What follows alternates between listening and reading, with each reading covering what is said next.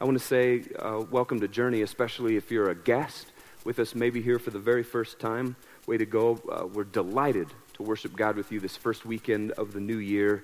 And I just want to say, good job prioritizing the God piece of you. We talked a little bit about that last weekend. I also want to say, great job to the cat men last night. Way to go. Woo, about those cats. I would have gone, but I had this pesky little work thing, so was, I couldn't go. But good job. And today we start the series Brandon alluded to that we call Finding Faith in the Movies. And it's a series where we want to talk about matters of faith that are raised in movies that you might not think are the sources of matters of faith. And we're starting today with the film 300. Raise your hand if you've seen the film 300. Yeah, that's a lot of you out there that have seen it. Uh, I took this one, uh, put a little twist on this one. I don't normally do this, but I said to our creative team, these are the folks, there's this team of people who help us with creativity, all things creative around here. I said, hey, we want to do this series called Finding Faith in the Movies, and I want you to pick the movies. I want the team to pick the movies, and I want you to tell me what movies we're going to do for this four week run. Because I told them, I said, if I pick them, I, have got my biases, you know. I've got four movies in my head right now, and they'd be real easy for, but challenge me. Like, give me some like like throw some tough stuff at me, you know? So here's 300. And I literally I hadn't seen the movie until Wednesday morning. I literally had not watched the movie until Wednesday morning and holy cow. Wow. It's rated R and it's rated R for a good reason. So, you know, like don't don't go rent this and pop it in and say, "All right, family, we're going to pop some popcorn and watch." It's not that I've never seen so many heads cut off in my, in my whole life. I was like, whoa. And, and like the use of slow motion, like, holy, like it's going out of style. Like everything is in slow motion, you know? Blood spurting in slow motion. It's, whoa. Wow. And in this movie, 300, this guy named Gerard Butler, he plays the character Leonidas who is the wise king of Sparta. He is raised with the utmost of ideals honor and duty and glory. Leonidas is actually a brilliant military strategist. He's an egalitarian champion of personal freedom and such. And so one day, when the news arrives from Persia that heralds Xerxes' sovereignty over Sparta, he rebuffs that declaration and announces to his countrymen that they must fight and fight hard to preserve their way of life. Unfortunately, though, these Spartan elders, these bizarre, I don't, I don't know what else to call them other than bizarre, these Spartan elders, they honor this ancient and fickle belief system that prohibits Leonidas from challenging the impending Persian hordes that are invading. Ever concerned for the safety and freedom of his people, Leonidas enlists 300 soldiers, thus the title of the film 300. They declared them his personal bodyguards, and he mounts this valiant defense against Xerxes and his limitless armies. Meanwhile, Leonidas' wife, the queen, she attempts to employ more diplomatic means to solicit support from the Spartan council, even as this sort of not so good character named Theron poisons its members to her plan from within the council. And the simplicity of the plot is, I think, the film's greatest virtue. Rather than languishing in the little details of military strategy or inundating us with the subtleties of Spartan politics and such, 300 paints the picture of the story in very big, very broad strokes. For example, in the film's opening sequence that we're about to show you, much edited, just so you know, it introduces rather simply the cultural tradition that inspired larger than life figures like Leonidas. Great men, see, they're born and they're bred. They're nurtured in their natural abilities and trained to serve very specific purposes. Indeed, this sequence that we're about to see not only explains everything one needs to know about the hero Leonidas, but it also reveals for us the origins of his masterful battle strategy, not to mention the Spartan philosophical ideals upon which all of this is based. I invite you to turn your attention to the side screens. Watch this.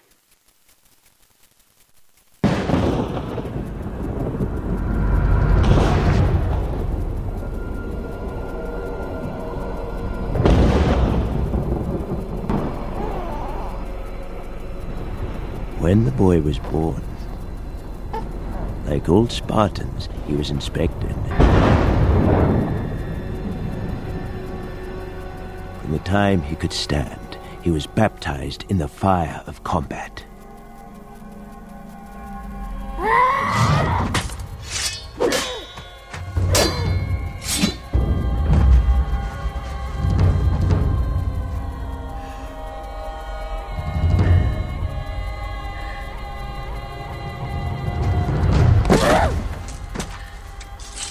Taught never to retreat, never to surrender. Taught that death on the battlefield in service to Sparta was the greatest glory he could achieve in his life.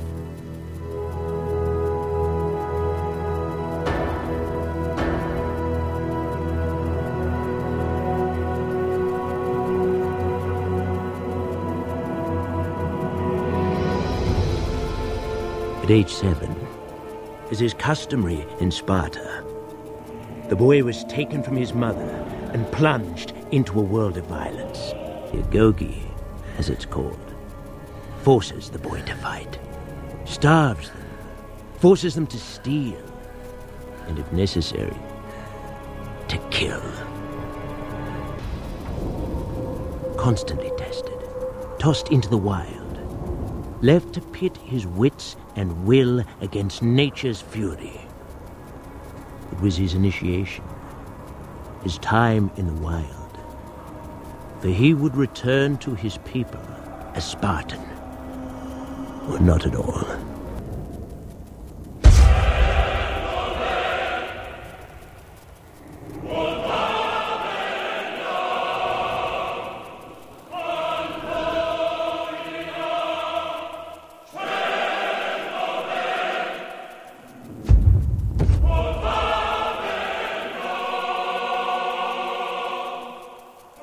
Answer the boy, given up for dead, returns to his people, to sacred Sparta, a king, our king, Leonidas! Ho, ho, ho! See, from the moment that Leonidas was born, he was in training to be what every Spartan man was a soldier. It absolutely consumed him. Every waking minute was devoted to becoming a better, more equipped, stronger, more intense, more devoted, more fearsome, more brave soldier. And it paid off, didn't it? Leonidas took that 300 men who had all trained as diligently and as fervently as he had, and very valiantly defended Greece against Xerxes' innumerable armies. Our big idea for today says this Godliness it isn't something we simply stumble into. Rather, godliness takes rigorous training. See, I know that in a room like this, on a day like this, the whole spectrum of spiritual interest is represented. Some of us in this room have been Christ followers, have been Christians for a very, very long time, which is just great. Some of us in this room have very recently come to faith in Jesus Christ. Cool. Like in the last year, like, way to go. Some of us in this room have yet to step across the line of faith in Jesus as our Savior and our boss. I want to say to you, way to go. Way to be here, way to be investigating the claims of Christ. Some of you sitting in this room have decided that it's the first of the year. And at the turning of the calendar, it's a good time to begin to investigate the claims of Jesus and Christianity.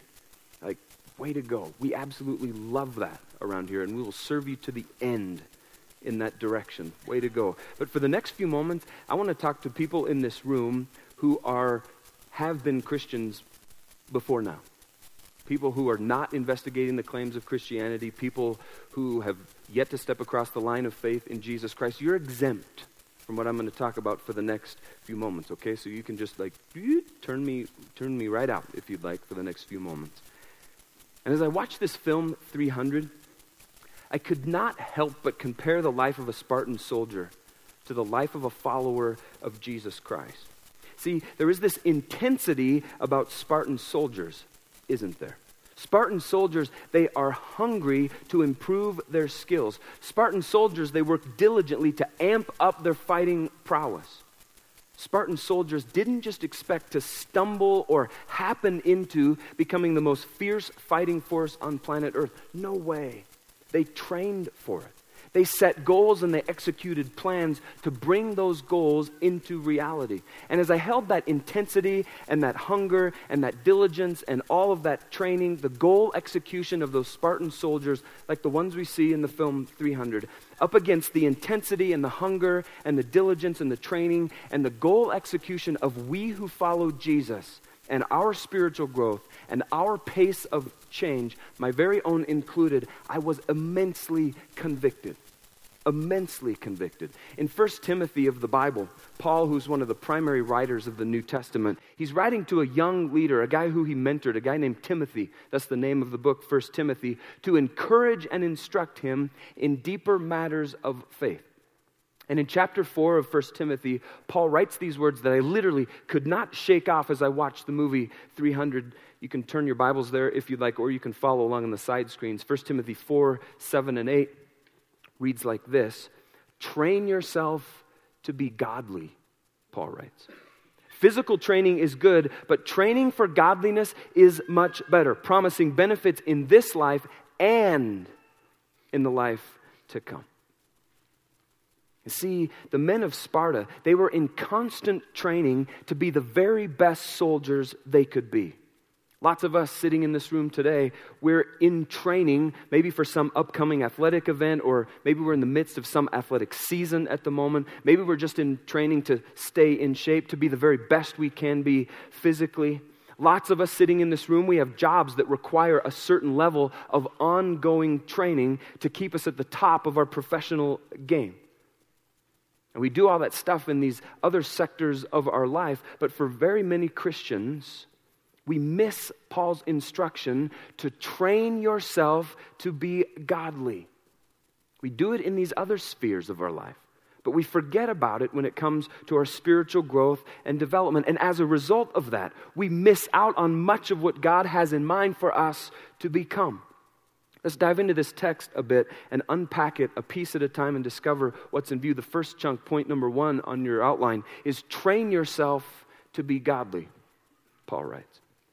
In the original language, which is interestingly Greek, the word that Paul used here for the word train comes from the very same word from which we get our word gymnasium and gymnastics, words of the like. The emphasis is on the very same level, see, of rigorous, strenuous, self sacrificing training that an athlete undergoes.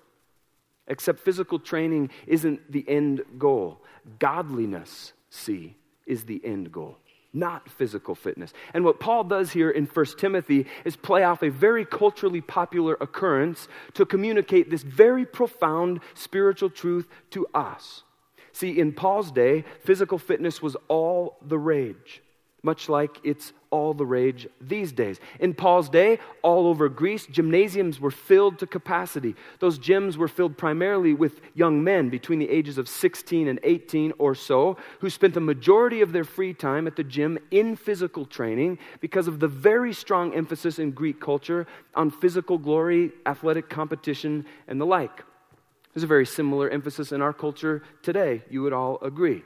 These days, we're spending enormous sums of money on health and physical fitness. We're investing huge dollars in very, very sophisticated equipment that tracks stuff like heart rates and measures blood pressure, measures body fat, and the like. I heard this week, though, about a man who argues that he can save all of us large sums of money when it comes to measuring the percentage of body fat that we carry. And he writes these words If you really insist on knowing the fat content of your body, I've developed a method that won't cost you a cent, nor will it subject you to a tank full of water, nor to little calipers pinching all over your body. He says, Here's how it works. The very next time you get out of the shower, you could try this today at home on your own. You could do this all by yourself. The next time you get out of the shower, grab a stopwatch. You all have one laying around your house. Grab a stopwatch and stand in front of a full length mirror, buck naked. Then start the stopwatch, stomp your foot on the floor as hard as you can, and watch the mirror very carefully. And when stuff stops moving, stop the stopwatch and check the time. The guy who offers that suggestion for measuring body fat content says he's down to two days, three hours, and six minutes. In all seriousness, though, Paul leverages his awareness of the Greek culture. He uses a term that Timothy, all of his other readers, would have been very familiar with to get to a much more important concept. He takes that word train out of the physical realm and applies it, see, to our spiritual development. The nudge, see, from Paul is that we train ourselves for the purpose of godliness. In the original language, even the verb tense that Paul used for that word train indicates that training for godliness is to be a constant pursuit of we who follow Jesus. It isn't an occasional thing that we swing into, it is a constant, ongoing pursuit of we who follow Jesus Christ. What is godliness? Some ask. What, what is godliness, after all? It's very simply true spiritual virtue reflected in behavior. That's godliness. True spiritual virtue reflected in behavior. And training for godliness is always active versus passive. It is always active versus passive. None of us would be able, would expect to be able to lose weight and get in shape and get ripped like the soldiers are in the film 300 by like canceling our gym membership and devoting more hours in our day to eating potato chips and sitting on the couch doing nothing, would we? We just would not expect that. The same is true when it comes to our training for godliness. Neither physical fitness nor godliness is going to happen to us by osmosis, by being passive. Both require activity, intense activity. If we're going to have abs like the dudes do in the film 300. Ladies, you might just should stay away from that film, all right? I'm banning it at my house because I just I can't compete with that. Dana doesn't get to watch it. If we're going to have abs or attempt to have abs like those soldiers have, we're going to have to engage a certain set of muscles through a certain set of exercises, aren't we? If we're going to be godly, if our lives are going to be marked by true spiritual virtue that's reflected and fleshed out in behavior, then we're going to have to do some things that bring that into reality. How do you do that? You might start by developing a personal spiritual growth plan.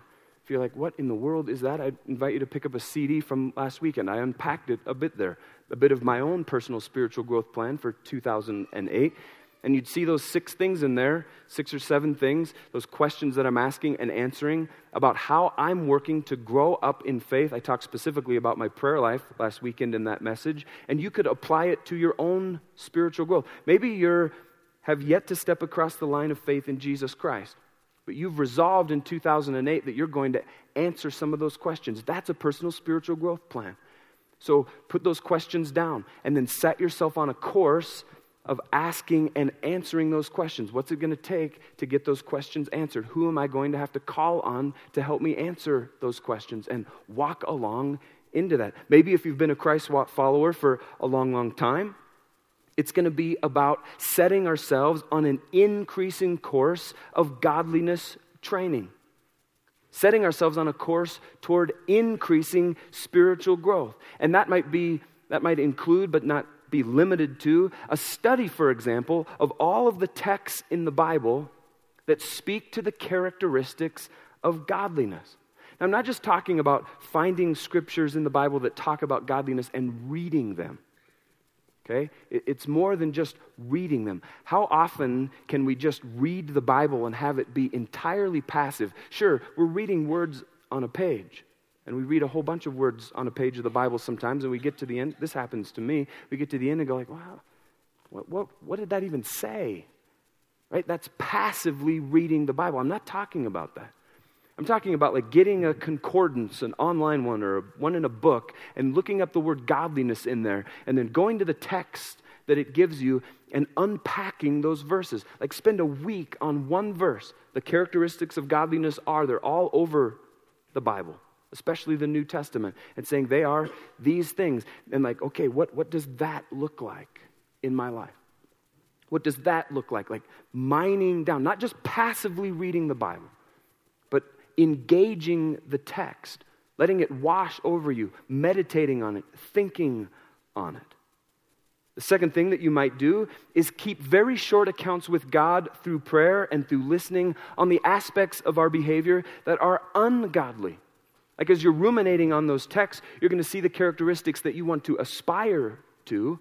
And then you're also going to notice things in your life that are the opposite of those things, right? Ah, there's that lust thing again. Ah, there's that gossip thing again. That's not godliness in my life. And so you take those up with God right then and right there. God, that lust thing, I want to be done with that. Will you help me get rid of that entirely, please? And you just conduct a little confession right there with God. And you say, Will you help me get away from that? That gossip thing. God, I, am tired of that. I want to put that behind me. Help me with that. And instead, God, would you plant these characteristics that you're mining out of the text into my life? Let them take deep root. God, I want these things, these traits, these characteristics in my life. A couple of things you might do. One more that you might do is you might add a small group of people to your life who are pressing in with you and who know you well enough and who you have invited close in enough to your life to challenge the behaviors that they see in your life that are ungodly. And they're calling you out on those things. Hopkins, I saw that in you. That is not godliness. Oh, yeah, you're right. You're right. Okay, so I don't want to go there anymore. Will you help me to that end? Those are a few things that you might do to set yourself on a course of increasing training in godliness. But notice, it is very active. It is not at all passive. It's very active. And it's real common for us to take a very passive approach to our training in godliness. There's a lot of talk these days about a very common business practice that's called outsourcing. You've all heard about outsourcing. That means you hire an outside organization to do something inside of your organization that's considered to be too expensive or too complicated, too far outside the knowledge base of your organization, or simply too time consuming for your own group to do itself. And so you send it out, you outsource. But in the same way, lots of Christ followers attempt to outsource our own training in godliness. We try to make it somebody else's responsibility. It's very common to shift our training in godliness from our shoulders to our spouse's shoulders, perhaps. It's very common to shift our training in godliness to the outsource that to the pastor of our church, to the leaders of our church. But see, training in godliness is not at all outsourceable. We can't do it, it doesn't work. Instead, we have the opportunity to see our spouse and our church, our pastors, our leaders, our close friends in the very same way that an athlete sees a physical trainer. A physical trainer raises awareness, helps a person develop a plan, refines the plan with that person, encourages the athlete on in their training. But the trainer, see, cannot vicariously train on behalf of the athlete. At the end of the day, the responsibility for our training in godliness falls squarely on our shoulders. It's not something that I can do for you, nor can anyone else do it for you. We can certainly, around Journey Church, fill the role of personal trainer at very best, but ultimately, it's you who has to do the heavy lifting to build stronger spiritual muscles. Point two on your outline is this Paul says physical training is good but training for godliness is much better. And right here, Paul continues this theme, comparing and contrasting training for godliness and physical training. He's holding them up next to each other. And throughout the centuries, since this text has been written, commentators and preachers alike have done hilarious things with this text. With varying degrees of emphasis, they've tried to make this verse say, well, see, Paul was advising Timothy here to get himself some exercise and stay physically fit. Or they say, well, Paul was de emphasizing and demeaning athletic training. But that's not at all what is in view here. Rather, Paul is saying that training for godliness is so important that it far surpasses physical training. The phrase physical training is good that Paul uses is merely a basis of comparison for training for godliness is much better. And so, very, very practically speaking today, that means for us, when push comes to shove, do I work out or do I press into those spiritual disciplines that are training me for godliness? Training for godliness, like pick that any day. But, Brian, some people say, this body is the temple of the Holy Spirit, and I got to sculpt this temple, right? And the text, the Bible, it just speaks, Paul steers right into that. Physical training is good, see. It, it just is. Paul gives us that. I'm in the gym three to five days a week. Can't you tell? Physical training is good. It's very, very helpful. It's absolutely beneficial. No one is saying that it's not. But the text says, but training for godliness is so much better. And why is it much better? Well, see, physical training is good, yes. But it's good because of the brevity of this life compared with the life that is to come. If you were around here this fall, you might remember I preached a sermon on the game of life in the Games People Play series. And that weekend, we put up an enormous red arrow in this room that literally ran the whole length of the room, 15 or 20 feet up there in the air. And that arrow represented, see, all of eternity, right? And it, it was long. Not as long as eternity, but as long as the room would contain, just about. And then to illustrate the brevity of this life compared with all of eternity. We put a little dot right about up there, this little tiny dot on this great big timeline, this little dot, and it was just tiny. And compared with eternity, that, that dot was like minuscule, like nothing on that huge timeline. And see, what Paul is saying is physical training is good because there's a benefit to it right here and right now in this life that we're all living. But this life we're living that's represented, that was represented by that dot on that timeline, training for godliness is so much better. Why? He gives us the answer. This is point three on your outline. Because training for godliness promises benefits in this life and, see, in the life that is to come. Our training for godliness offers not just benefit across the span that is the dot of our life, but across the whole timeline that is all of eternity, and that's a long time. Reality, see, is that no matter how much physical training any of us does, we're all going to die. With a little physical training, a person may be able to affect what ultimately causes their death, but that's about it, really. My friend likes to say it this way We're all going to die, he says. He stood, stands up in front of large groups of people and proclaims this You're all going to die. You may not think you're going to die, but you're going to die. One of these days, he says, they're going to take you out to the cemetery. They're going to drop you in a hole. They're going to throw some dirt on your face. And then they're going to go back to some big room somewhere and eat potato salad. And while they eat that potato salad, they're going to say the very same silly thing that people have been talking about at funerals for thousands of years. They're going to be talking about how peaceful you looked in your casket. That's called rigor mortis. It has that tendency, right? But Paul says training for godliness is much better because it's all about an investment now, certainly, yes, in the dot that represents our life. But more so, it is about an investment in what is to come the timeline that represents all of eternity. And Paul is letting us know right here in very clear black and white that we are able to prepare right now for all of eternity, for the life that is to come. And see, that's where our hope comes from, isn't it? That's where our hope, because we look around at this world and we go like, whoa, there isn't much hope, to be real honest with you. There just isn't. But we can be making an investment today in the life that is to come eternity in heaven with God. Eternal life in the future tense, that's about eternal life with God, absolutely. But eternal life in the present sense is all about knowing God personally right here and right now. And both, see, are wide open and available to every person in this room today. Both are wide open and available to every person on planet Earth today, right now. And for those of us, see, who know God and have a relationship with Him through His Son, Jesus, His invitation to us today is to set ourselves on a course of action which will lead us to a deeper and more mature faith in Him.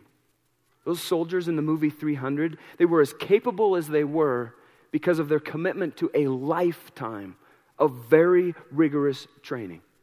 And the very same thing is true when it comes to our depth of godliness. It isn't just going to happen to us through passivity. training for godliness is very intentional. It is marked by spiritually deepening exercises conducted with regularity, with intensity, and with discipline. And then for those of us who are sitting in this room today who have yet to step across the line of faith in Jesus Christ, right now, in this moment, God is declaring his incredible love over you and for you. And today, he is inviting you to take the very first step of training for godliness, which is to step into a relationship with him. And see, right now, in this moment, God is saying to you no matter how dark the night is, no matter how deep the hole seems, no matter how hard the circumstances in your life are, He is so much bigger than all of that. He is your Savior, after all.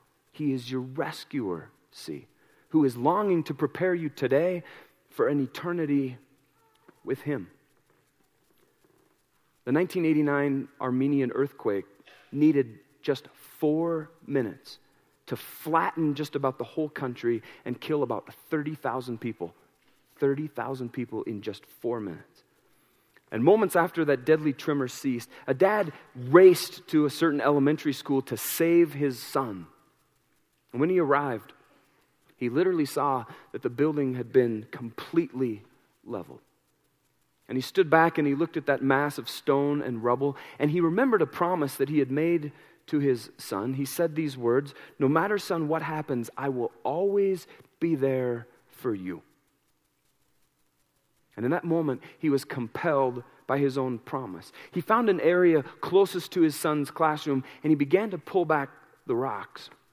Other parents arrived and they just began sobbing for their children. It's too late, they told the man digging in the rubble. You know they are dead. There's nothing you can do to help. Even a police officer happened by and encouraged him to give up. This is a true story, by the way. But that dad refused, absolutely refused to give up. For eight hours, then 16 hours, then 32 hours. For 36 hours straight, that dad dug. And his hands were raw and his energy was sapped, but he absolutely refused to quit. Finally, after 38 wrenching hours, he pulled back a boulder and he heard his son's voice. And he called out his boy's name Armand, Armand. And a voice answered back from the darkness, Dad, it's me, he said. And then the boy added these priceless, precious words. I told the other kids, Dad, not to worry. I told them that if you were alive, that you would save me, and when you saved me, they'd be saved too. He shouted, Because remember, Dad, you promised, no matter what, I'll always be there for you. And see, that right there is the very same promise that God has made to all of us. And lots of us I know are looking around at piles of rubble in our life, and we're like, holy cow, what's the way out of this? Is there a God? And the answer is absolutely there is a God. And He is there for you today. He's available to you today. And He died, see, to be your Savior, to be your rescuer. I invite you, if you would, just to take your things and set them aside. Would you close your eyes and bow your heads and just use this time to speak to God about what's on your heart and your mind? Just tell Him what you're thinking about, if you would, please. I'm going to ask you to keep your heads bowed and your eyes closed for the next few moments, if you would. You know, as I stand up here on this stage today, I don't have a clue about where you stand in relationship with God. You do, though. Both you and God alone know that. And maybe as you sit here in this room today, you're a Christ follower and you know that you are on a great course of training for godliness. And if that's you, I just say, way to go. I'm standing up here today cheering you on. Way to go.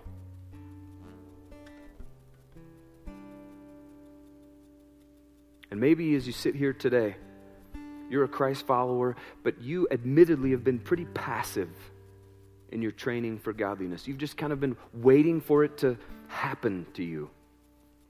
And if that's you, I'd invite you to work hard in these coming days to chart a course of action towards training yourself for godliness.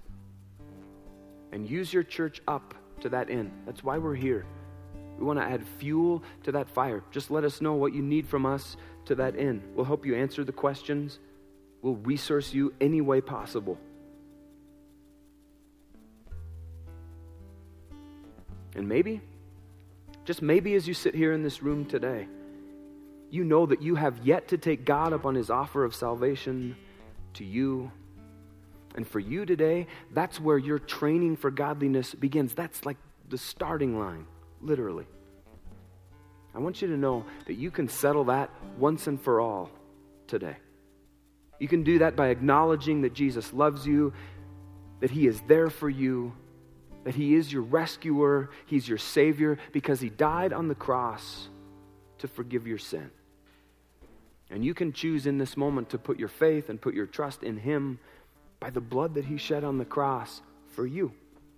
And if that's you, if you're choosing to do that today, I'd invite you to express that to God. And you can do that right now by praying a prayer. You can pray a prayer with me that goes like this, right where you're sitting God, thank you so much for sending your son Jesus to make a way for me to have a relationship with you. God, I know that I've sinned in ways that I shouldn't have.